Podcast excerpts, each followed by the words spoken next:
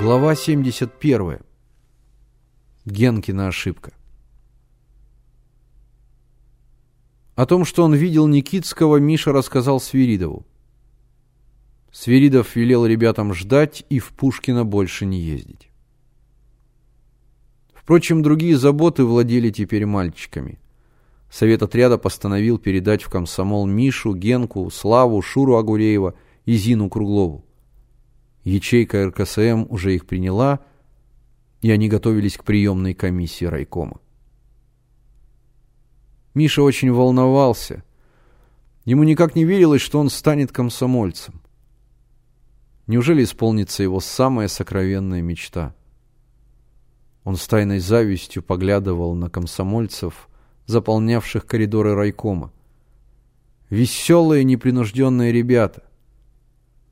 Интересно, что они испытывали, когда проходили приемную комиссию. Тоже, наверное, волновались.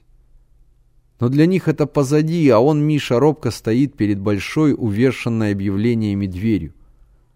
За дверью заседает комиссия, и там скоро решится его судьба. Первым вызвали Генку. Ну что, кинулись к нему ребята, когда он вышел из комнаты? Все в порядке. Генка молодецки сдвинул свою буденовку на бок. Ответил на все вопросы.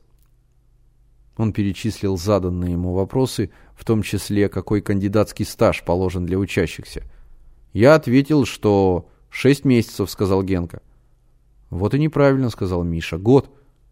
Нет, 6 месяцев, настаивал Генка. Я так ответил, и председатель сказал, что правильно.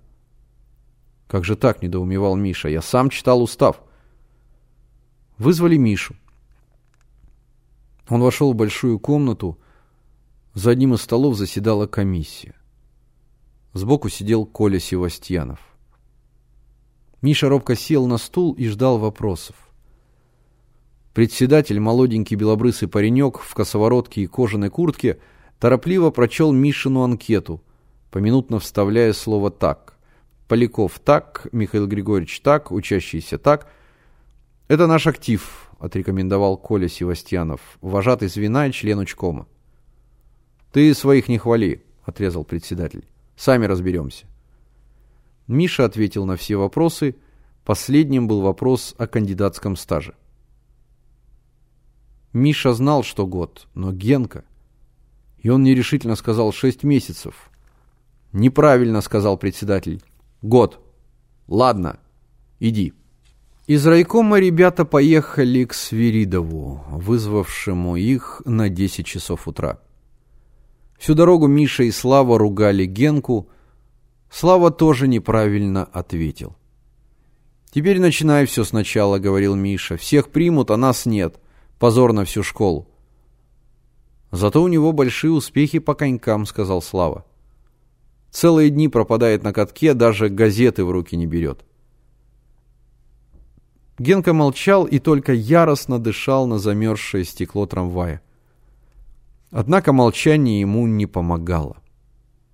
Друзья продолжали его бранить и, самое обидное, говорили о нем в третьем лице, даже не обращались к нему. «У нас все в порядке», — передразнил Миша Генку. «Знай наших, мы сами с усами, лаптем щи хлебаем, шапками закидаем», — добавил Слава. «Он все о кладе мечтает», — не унимался Миша. «Все клад и клад. Какой кладовщик нашелся!» «Он в миллионеры метит», — добавил Слава, но более мягко. Ему стало жаль Генку. Они доехали до большого здания на Петровке, где внизу их ожидал пропуск в комнату номер 203 к товарищу Свиридову. «Что же вы, друзья, опаздываете?» — спросил Свиридов, когда они явились. «В райкоме задержались, на приемной комиссии». «Ого!» — Свиридов поднял брови. «Поздравляю молодых комсомольцев!» Мальчики вздохнули. «Что случилось?» — спросил Свиридов. «Провалились», — сказал Миша. «Провалились?» — удивился Свиридов. «На чем?» «На вопросе о кандидатском стаже». «Это я виноват», — угрюмо произнес Генка. «А на остальные вопросы как ответили?» «Как будто правильно». «Что же вы горюете?» — рассмеялся Свиридов. «Из-за одного неправильного ответа вам не откажут. Так что не огорчайтесь. А теперь, ребята, приступим к делу. Слушайте меня внимательно. Никитский упорно именует себя Сергеем Ивановичем Никольским. При этом он ссылается на ряд свидетелей, в том числе и на Филина. Свиридов усмехнулся.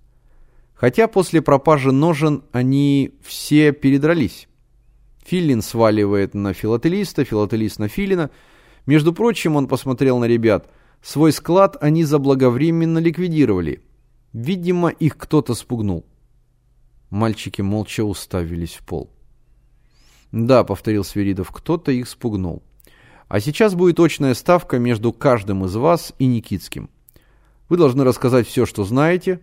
На все вопросы отвечайте честно, так, как оно было на самом деле, ничего не выдумывая. Теперь идите в соседнюю комнату и ждите. Когда надо будет, вас вызовут». «Да». Свиридов вынул из ящика кортик и протянул его Мише. «Когда я спрошу, из-за чего Никитский убил Терентьева, ты, Поляков, предъявишь кортик».